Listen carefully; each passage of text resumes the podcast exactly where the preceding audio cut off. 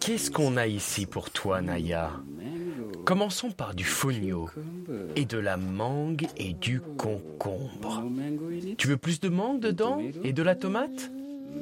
Oh, nom nom, c'est pas vrai? Nom nom nom. Et du poisson? Nous sommes dans la maison de Pierre Thiam, nichée à El Cerrito, une ville de banlieue tranquille dans la baie de San Francisco en Californie, aux États-Unis. C'est ici que vit Pierre avec sa femme Lisa et leur fille de deux ans Naya, et c'est l'heure du dîner. Il y a le salé de la morue, ensuite il y a l'amertume du chou frisé, la fraîcheur acidulée du citron vert, puis le croquant du concombre. Et tout cela enrobé de la douceur crémeuse de la mangue. Ça, ce sont quelques-unes des saveurs de la cuisine sénégalaise avec lesquelles Pierre a grandi. Ceci dit, il y a un ingrédient spécial qui les lie toutes ensemble, la surprise du chef, le fonio.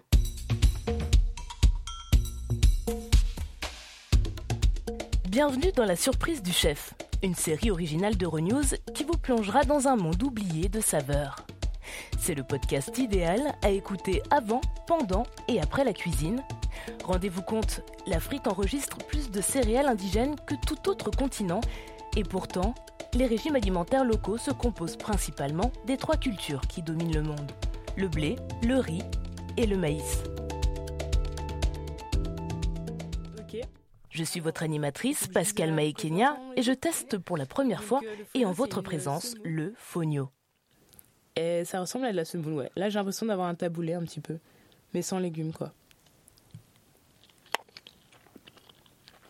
Grandir à Lyon, capitale mondiale de la gastronomie, et manger de la nourriture ivoirienne avec mes parents a définitivement stimulé mon appétit et ouvert mon esprit. Malgré le fait que je ne sois pas une grande chef, je connais quand même le chemin de la cuisine et je suis impatiente d'apprendre et de goûter. Mmh. C'est un petit peu sec parce que je pense qu'il faut euh, y a toujours des légumes avec et tout. Mais voilà, c'est là, c'est elle est bien faite, on sent bien le grain. Et à quoi ressemble le goût de grain C'est comme si c'était un peu un boulgour, euh, mais les grains sont plus petits qu'un boulgour. Je vais être un peu votre compagnon de voyage dans cette aventure culinaire où l'on va rencontrer les communautés et les chefs locaux en mission pour faire revivre leurs ingrédients traditionnels, tout en cuisinant de délicieuses recettes innovantes. Et pour commencer, je vous propose de tout apprendre sur le fonio en direct de la cuisine du chef Pierre Thiam avec notre reporter Célie Thiam. Notez bien le menu, cabillaud rôti avec une sauce au citron vert et aux herbes et une salade de fonio fraîche et fruitée et pour finir en beauté, un pudding végétalien au chocolat avec de la bouillie de fonio et du lait de coco. Enfilez votre tablier et sortez vos casseroles. Salut, comment vas-tu? Bien, et toi? Nous passons la journée avec Pierre Thiam. Ce chef sénégalais est tellement amoureux du fonio, une céréale qui ressemble à une sorte de quinoa africain, qu'il l'a fait venir de son pays natal pour l'amener dans les rayons des supermarchés américains. Une demande, tu peux enlever tes chaussures? Ça me dérange pas. Il a invité notre reporter Célie Thiam à cuisiner avec lui, chez lui, dans sa cuisine. Je vais t'apporter quelque chose. Célie, notre journaliste, vient aussi du Sénégal. Et en plus d'avoir un nom de famille en commun, elle partage avec le chef Thiam une passion pour la cuisine ouest-africaine et ses plats comme le thieboudienne, l'un des plats de poisson les plus populaires au Sénégal, qui trouve ses frères au Nigeria avec le riz jollof ou chez moi en Côte d'Ivoire avec le riz gras. C'est le meilleur, le meilleur. Je veux dire, j'entends des gens qui le comparent à la paella. Ok, allez. Je veux dire, c'est comme si j'étais une saveur, tu sais. Comme beaucoup de saveurs, le poisson est cuit dans un bouillon qui a fermenté dans un bouillon riche en tomates. So delicious. Selon lui, son héritage alimentaire sénégalais est précisément ce qui a fait de lui un grand chef. C'est donc autour de ça que j'ai grandi, autour de ce genre de saveurs, autour de ce genre d'expérience culinaire quotidienne. Pierre Thiam est né en 1965 à Dakar, dans une famille nombreuse et multiculturelle. Son père était cadre dans une entreprise d'huile d'arachide et sa mère travaillait comme sage-femme. Son côté de la famille était chrétien, tandis que celui de son père était musulman. Avec cinq frères et sœurs au total, quatre garçons et une fille, leur maison était pleine de vie. Ajoutez à cela tous les oncles, tantes, amis de la famille, et tout ce beau monde se retrouvait autour de la table pendant les repas. Je mangeais vraiment de la nourriture de la façon dont elle est censée être mangée, fraîche, locale. Et en plus de ça, j'ai grandi dans un environnement très convivial et multiculturel. Quand il était enfant, le futur chef Thiam n'était pas autorisé à entrer dans la cuisine.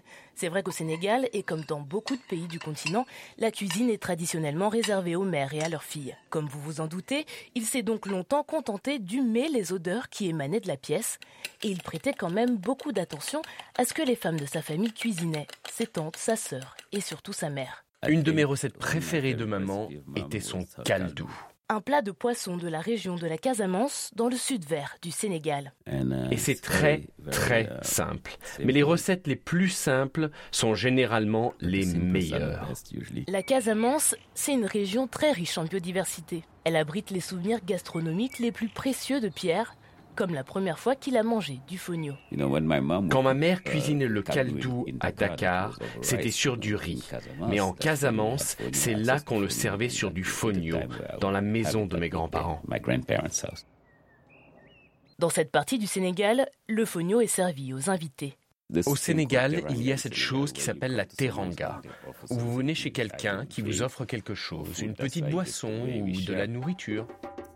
La teranga, c'est un mot wolof, la langue locale, qui désigne les valeurs d'hospitalité, de solidarité et de respect. Comportement avec lequel les Sénégalais reçoivent tous leurs invités. Et quand il s'agit de nourriture, cet accueil devient un rituel avec des règles à suivre. Alors, si vous venez un jour à être invité à déjeuner chez une famille sénégalaise, commencez à prendre des notes. Sur la table, vous allez pouvoir voir un grand plat de nourriture à partager, fumant, vous appelant, mais avant de l'attaquer, orientez-vous d'abord vers le bol d'eau destiné à vous laver les mains. Surtout parce que nous mangeons avec nos mains. Puis comme le veut la tradition, la grand-mère de Pierre a distribué la nourriture. Elle distribue la nourriture à tout le monde de façon égale. La teranga s'apparente fondamentalement à un esprit de générosité.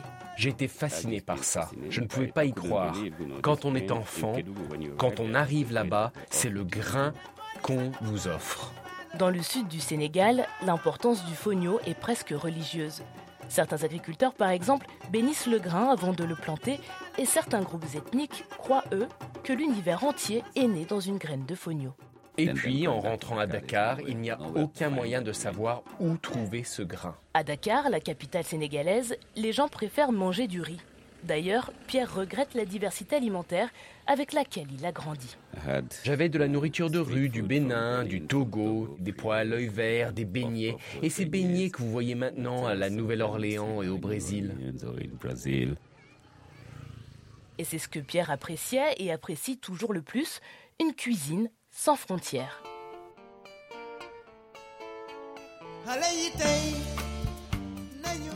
J'étais au paradis jusqu'à ce que je décide de quitter Dakar. Pierre a poursuivi des études supérieures de chimie et de physique jusqu'à ce que de violentes manifestations antigouvernementales entraînent la fermeture de toutes les universités de la capitale en 1988. Les étudiants avaient été impliqués dans ces manifestations de masse et le gouvernement avait décidé de sévir. C'était une période inoubliable, mais ça signifiait aussi que nous devions trouver de quoi faire de notre éducation. J'avais un visa d'étudiant et j'ai quitté cette vie idyllique de Dakar pour les États-Unis, sans avoir la moindre idée de ce qui m'attendait.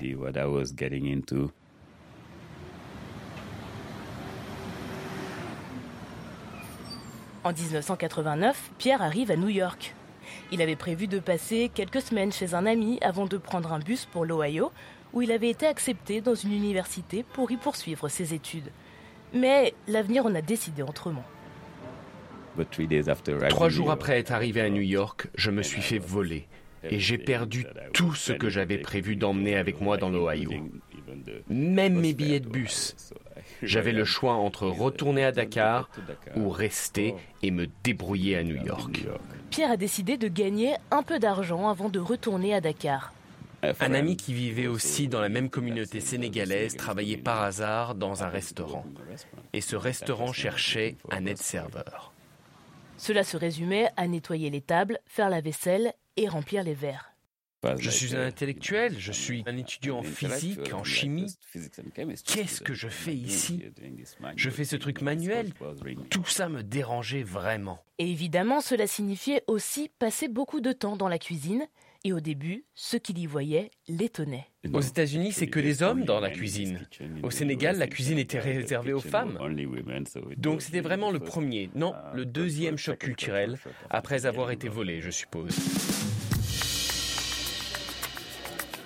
À ce moment-là, son monde s'est ouvert. Il a profité de l'occasion pour apprendre tout ce qu'il pouvait sur le travail, puis il s'est frayé un chemin jusqu'à remplacer le cuisinier quand il y avait une absence de dernière minute. Et puis le chef dit, OK, nous avons besoin de te préparer. Voici ce que tu fais avec cette planche à découper. Ça, c'est un couteau. C'est comme ça que tu coupes les oignons. C'est comme ça qu'on les épluche. Après tout, la chimie et la cuisine ne sont peut-être pas des mondes si opposés que ça. Émulsion. On utilise le même terme en cuisine. Alors que moi, je l'ai appris dans un laboratoire. Il y avait une place pour lui là, dans la cuisine, où il pensait que seules les femmes régnaient. C'est donc comme ça qu'il est tombé amoureux de la cuisine, même si ça n'a pas été facile pour lui d'assumer qu'il voulait devenir chef. J'étais très nerveux à l'idée d'aller voir ma mère pour lui dire que je cuisinais et que c'était mon truc. Je n'allais pas continuer à faire de la physique et de la chimie. La cuisine, c'était mon truc. Mais quand il a finalement trouvé le courage d'appeler sa mère pour lui dire, elle a compris. La façon dont elle a accueilli cette nouvelle, la manière dont elle m'a encouragé et dont elle a partagé ses recettes et ses secrets. Dans ce moment, je me suis dit là, maintenant, je suis chef. Puis Pierre a commencé à étoffer son CV. Il a travaillé dans un restaurant italien, un bistrot français, mais très vite, il s'est rendu compte que son cœur était toujours au Sénégal et que ce qu'il voulait par-dessus tout, c'était cuisiner les plats de son enfance, ce que sa mère lui préparait.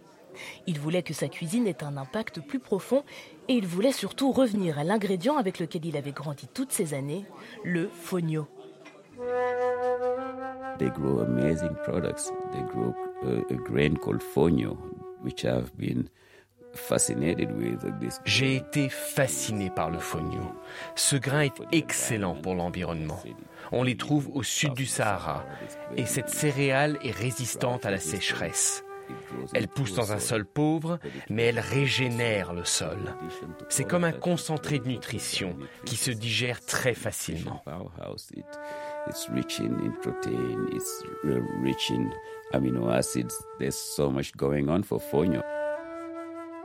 Pierre a décidé qu'il allait apporter la céréale miracle de son éducation sénégalaise aux États-Unis, mais il n'avait aucune idée de comment s'y prendre.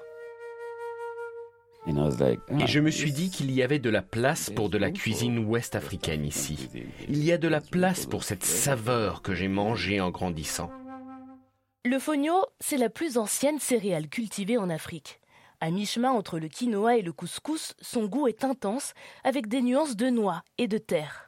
Il se marie avec d'autres ingrédients et leur donne du corps et il est extrêmement nutritif. Pour mieux le comprendre, nous allons parler à Cheikh Gay, président de l'Association sénégalaise pour la promotion du fonio. Il sert à combler euh, le déficit alimentaire des peuples du fonio pendant la période de soudure. Les réserves des greniers sont finies et, et que les paysans attendent que les nouvelles récoltes soient faites autres cultures. Selon la Banque alimentaire mondiale, 5% des Sénégalais sont exposés à l'insécurité alimentaire pendant cette période de l'année. Mais ceux qui cultivent le fonio ont un filet de sécurité.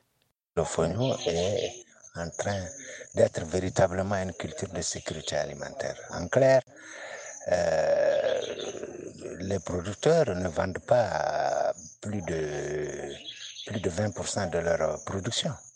Le reste est destiné à la consommation familiale pour les neuf mois de l'année qui suivent la saison des pluies. Il a besoin de peu d'eau pour survivre. Là où les milles comme le sorgho ne poussent pas, le fonio prospère et c'est aussi l'une des céréales à maturation la plus rapide du monde.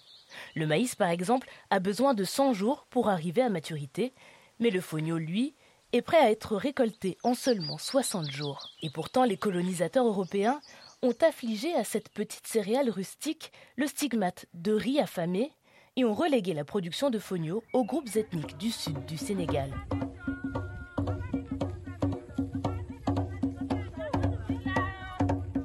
La majorité du fonio sénégalais est cultivée dans la région de Kédougou, à environ 700 km au sud de Dakar. Ici, la céréale est un aliment de base. Le fonio, c'est notre, notre principale ressource d'alimentation. Nous, c'est ce qu'on mange, ce qu'on consomme, surtout les cérémonies. Et comme en Casamance, il est considéré comme sacré. Nous, ici, le fonio, on le consomme pendant les cérémonies, pendant les baptêmes, pendant les, les, les, les trucs religieux, les sacrifices religieux. Et ici, on l'offre aussi traditionnellement aux invités, tout comme les grands-parents de Pierre en Casamance. C'est leur teranga, ce qu'ils ont de mieux à offrir.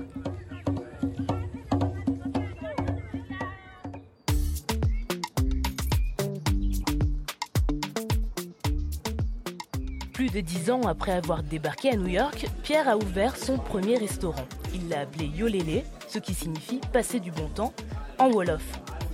C'était en 2000 et il avait accumulé une décennie d'économie et d'expérience dans différentes cuisines.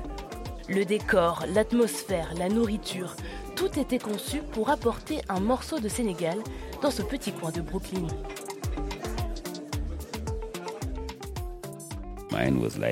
Le mien a été conçu intentionnellement comme un bistrot africain avec le look, le feeling. Tu sais, nous, nous avions beaucoup de plantes. C'était vraiment beau et unique. Vraiment. It was beautiful and unique, really. À Yolele, on ne cuisinait que de la nourriture d'Afrique de l'Ouest et les plats signatures s'inspiraient de la cuisine de rue de Dakar, comme les beignets de haricots à œil noir et toutes les choses qu'il aimait quand il était enfant. Il est devenu l'un des exemples de réussite de la diaspora ouest-africaine. Uh, Et c'est devenu un endroit pour les gens de la diaspora ouest-africaine qui en sont très fiers. On sert des bananes plantains frites, ces saveurs de l'Afrique de l'Ouest. Je voulais toujours être lié à l'Afrique de l'Ouest plutôt qu'au Sénégal seul. Mais attendez, recréer les saveurs de l'Afrique de l'Ouest, loin de chez soi, n'a pas été une mince affaire. Pierre avait encore beaucoup à apprendre en ce temps-là et il n'y avait pas meilleur professeur que sa mère. Ils ont passé des heures au téléphone à partager des recettes. J'ai aussi voyagé et j'ai passé du temps dans le village d'origine de mes parents, à la recherche de ces recettes précieuses qui pourraient disparaître. Et elles disparaissent si elles ne sont pas not notées. Pierre n'avait pas mangé de bons fognos depuis des années. Et c'est au cours de ses voyages qu'il a pu le redécouvrir. Every single Et chaque bouchée me ramenait à l'époque de mon enfance. In, in, in my childhood. À Teranga, en Casamance, dans la maison de ses grands-parents. Il voulait cuisiner le fogno aux États-Unis. Il voulait que les Américains recréent ses recettes avec du fogno. Il voulait surtout que son restaurant serve du fogno. Mais où pouvait-il bien en trouver?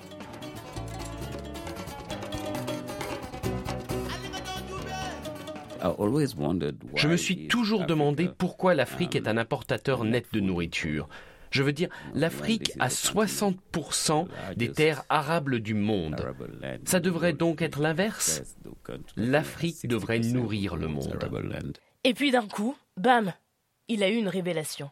Je vais faire du fogno une graine de classe mondiale. Pierre Thiam a décidé qu'il était temps pour les producteurs de fogno d'Afrique de l'Ouest de devenir des exportateurs. Et uh, c'est devenu ma quête naïve. Pierre devait rendre le fogno amusant, sexy, attractif pour créer un marché pour lui.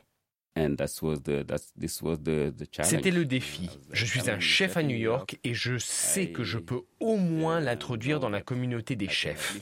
C'est un début. Et il est allé plus loin.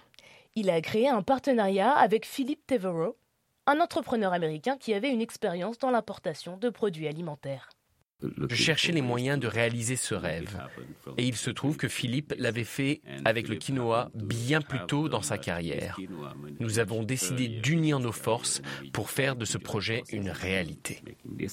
Toute cette chaîne de travail s'est organisée sous la société alimentaire Yolele. Ensemble, Tevro et Tiam se sont lancés dans une quête visant à faire du fonio le quinoa de l'Afrique.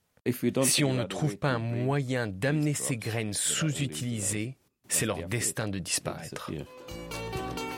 Premier défi sur leur chemin, créer un lien entre les petits producteurs, plus habitués à cultiver le fonio pour la consommation domestique, et le marché le plus compétitif du monde.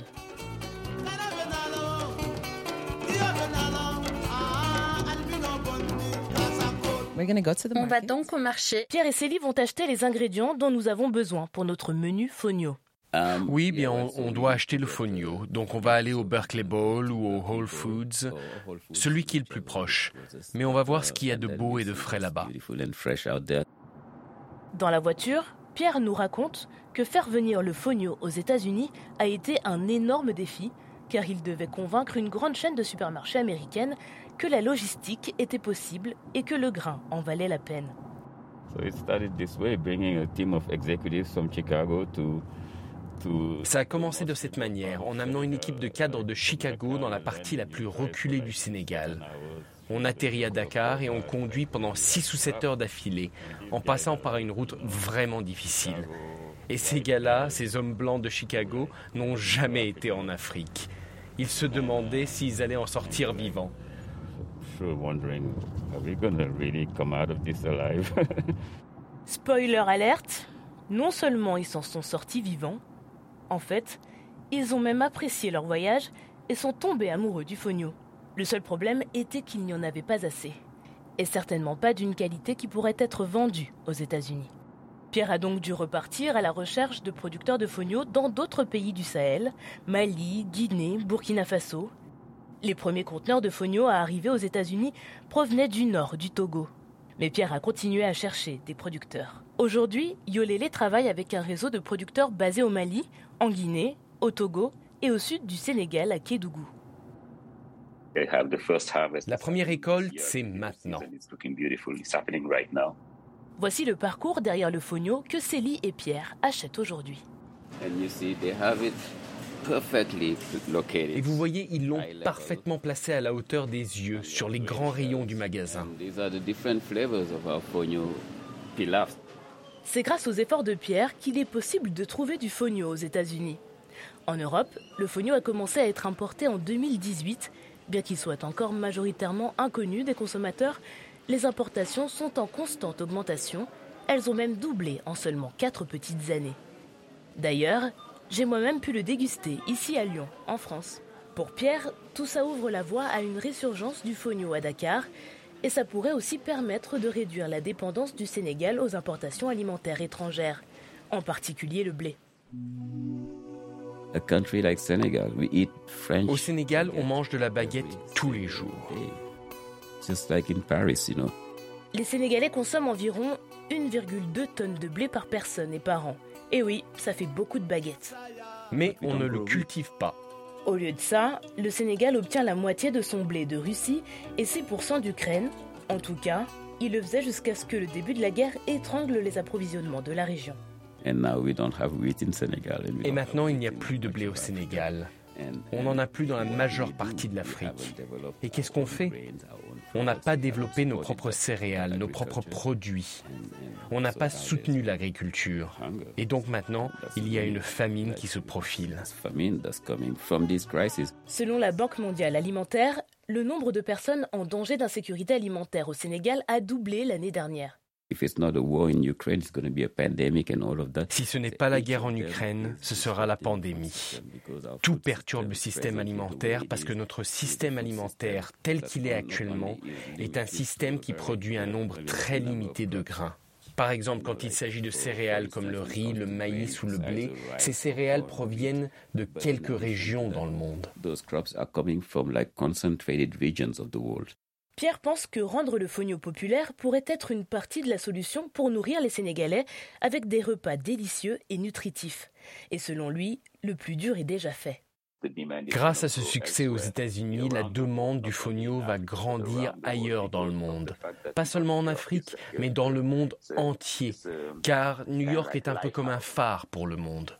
En même temps, si tout le monde devient fou de fonio, peut-être que le paysage du pays se transformera en de longs champs de monoculture de fonio qui anéantiront la biodiversité et pousseront les petits producteurs hors de la course. C'est ce qui s'est passé avec le quinoa. Il se peut aussi que les prix augmentent au point que les Casamançais ou les Kédougous ne puissent plus se permettre d'en proposer à la Teranga. Et là, on sera loin du rêve de Pierre. C'est donc quelque chose qu'on veut éviter, parce qu'on veut s'assurer que les bénéficiaires restent les agriculteurs de la région du Sahel en Afrique de l'Ouest. C'est leur culture patrimoniale. Pierre veut éviter le piège du quinoa en refusant catégoriquement de travailler avec des agriculteurs extérieurs à la région du Sahel. Il importe également des cultures autres que le fonio pour convaincre ses producteurs de cultiver une gamme de cultures et d'éviter les monocultures qui détruisent la biodiversité. Il avait l'habitude de cultiver le pois bambara après la récolte de fonio. Vous en saurez plus sur cet ingrédient dans notre prochain épisode. Ils ont arrêté de le faire parce qu'il n'y a pas beaucoup de marché pour ça et ils le produisaient juste pour leur propre consommation.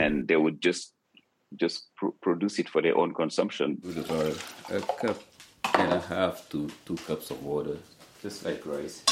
Bring it to a boil. Nous sommes de retour du magasin et enfin prêts à cuisiner.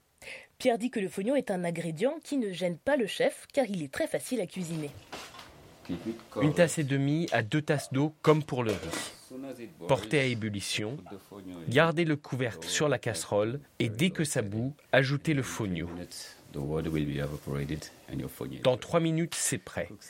Ça se cuit en moins de 5 minutes. Vous ne pouvez pas faire mieux. Si vous ne le trouvez pas dans votre supermarché local, le chef précise que vous pouvez le remplacer par du couscous. C'est comme du couscous, mais c'est encore mieux, parce que le fonio est une graine entière. Si vous voulez mon avis, j'ai goûté le fonio et je ne pense pas qu'il soit interchangeable avec le couscous à 100%. Le goût du fonio est très présent dans ce plat, il a une saveur unique de terre, alors que le couscous est plus un support de saveur, plus neutre. Pour qu'il reste délicat, pour qu'il soit subtil, Pierre a dit qu'il est très important que les producteurs le nettoient soigneusement. Et ça, c'est un gros obstacle dans la production de fonio. Cette peau n'est pas comestible. Il faut l'enlever. Habituellement, les femmes du village gèrent cette étape minutieuse qui consiste à éplucher manuellement chaque petit grain, un par un.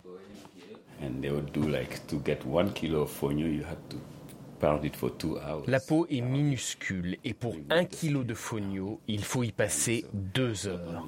Donc non seulement on est fatigué après cet effort, mais il y en a seulement assez pour sa famille. Um, Yolele a développé une nouvelle machine qui peut nettoyer jusqu'à une tonne par heure. Donc vous avez le chou frisé qui a été massé avec de l'huile d'olive. Puis je vais ajouter ma mangue, mon concombre et ma tomate au chou frisé et au fonio qui a été refroidi. C'est la base de la salade. N'oubliez pas de garder un peu de fonio pour notre dessert. Maintenant, passons à la sauce. J'utilise du jus de citron vert, un peu de moutarde, du gingembre en option si vous voulez, et puis vous ajoutez du sel et du poivre dilué. Pendant que Pierre prépare la salade, le poisson est au four avec du persil, de la coriandre et du cumin. Je vais aussi ajouter un peu de scotch bonnet aussi. Ça donne un bon coup de fouet à la salade. Le scotch bonnet est un piment de l'Afrique de l'Ouest. Cette simple salade de fonio a plusieurs couches de saveurs. Vous avez encore faim ou vous avez juste envie d'une petite sucrerie? Non, parce que voici la recette de Pierre pour un dessert à base de fonio. Utilisez une gousse de vanille entière si vous en avez. Et puis après, ajoutez n'importe quelle source de sucre. Ça peut être du miel, ça peut être de l'agave, ça peut être du sucre roux, une date, tout ce qui sucre. Mélangez du lait de coco avec de l'extrait de vanille. Il devient un pudding moelleux, comme du porridge. Et vous pouvez ajouter de la noix de coco râpée et séchée. Uh, Pierre suggère de le fignoler avec du chocolat râpé, des baies fraîches, du miel ou de la mangue grillée. Tout ce que vous voulez pour la finition, c'est aussi simple que ça. Sounds so delicious.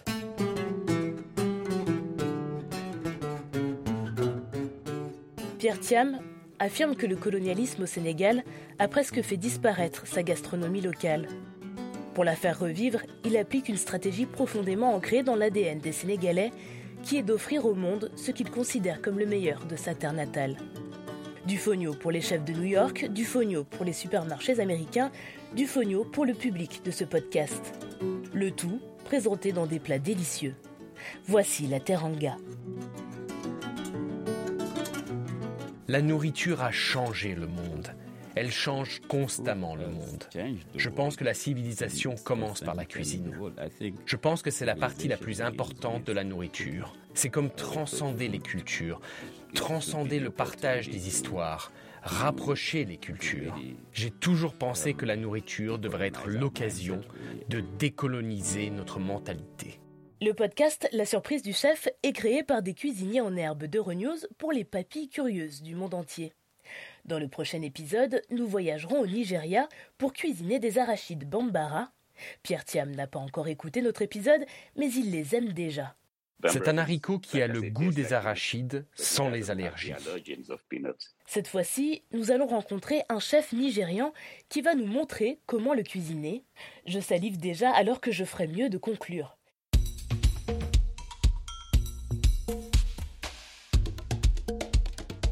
Je suis votre animatrice Pascal Maïkenia et cette série est écrite et produite par mes collègues Martha Rodriguez Martinez, Naira Davlachian et Ashling Nicolin à Lyon, en France. Le reportage original a été réalisé par Célie Thiam à San Francisco, aux États-Unis. Notre rédactrice consultante est Catalina May à Santiago du Chili et notre consultante pour le journalisme de solution est Michel Foin à Paris, en France. Le journalisme de solution consiste à examiner les problèmes auxquels notre monde est confronté sous l'angle des solutions possibles. C'est ce que nous essayons de faire ici, à la surprise du chef. Le thème musical est signé Andy Robini, notre coordinatrice de production est Louise Lehec et notre rédacteur en chef est Patrick Heary. Merci à tous nos collègues d'Euronews qui nous ont manqué, mais qui nous ont aidés à produire cette émission. Un merci particulier au chef Pierre Thiam pour nous avoir ouvert la porte de sa cuisine et partagé son histoire avec nous. Et si vous voulez continuer à expérimenter le fonio, il a un livre de cuisine rempli de recettes, The Fonio Cookbook, An Ancient Grain Rediscovered. Ont également contribué à ce reportage Fatih Alerki, représentante de l'Organisation mondiale de l'alimentation au Sénégal, Sheikh Gay, président de l'Association sénégalaise pour la promotion du fonio, et Alessandro Lorato, de la société Veganagri qui travaille avec les producteurs de Kédougou pour importer du fonio en Europe.